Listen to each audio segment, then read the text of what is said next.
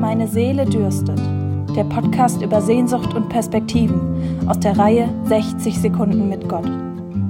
Heute mit Sigurd Kurt Kassner. Meine Seele dürstet.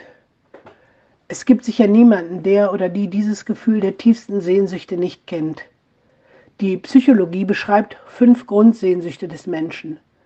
Die Sehnsucht nach Sicherheit, danach dazuzugehören, nach Liebe, danach wahrgenommen zu werden und die Sehnsucht nach Sinn. Und je nach Lebensphase finden wir uns da gerade mehr oder weniger wieder.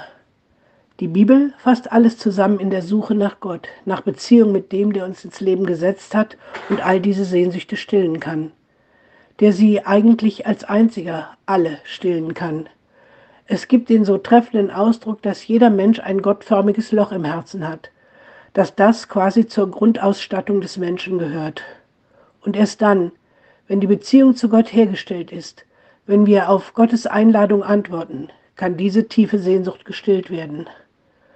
Das Lied aus den Freitönen fasst das wunderbar zusammen. Da wohnt ein Sehnen tief in uns, o oh Gott, nach dir, dich zu sehen, dir nah zu sein. Es ist ein Sehnen, ist ein Durst nach Glück, nach Liebe, wie nur du sie gibst.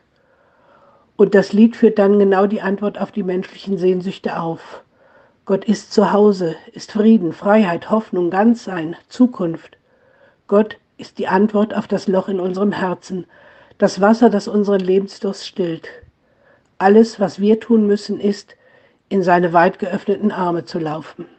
Im Podcast hörten Sie heute Sigurd Kurt Kassner.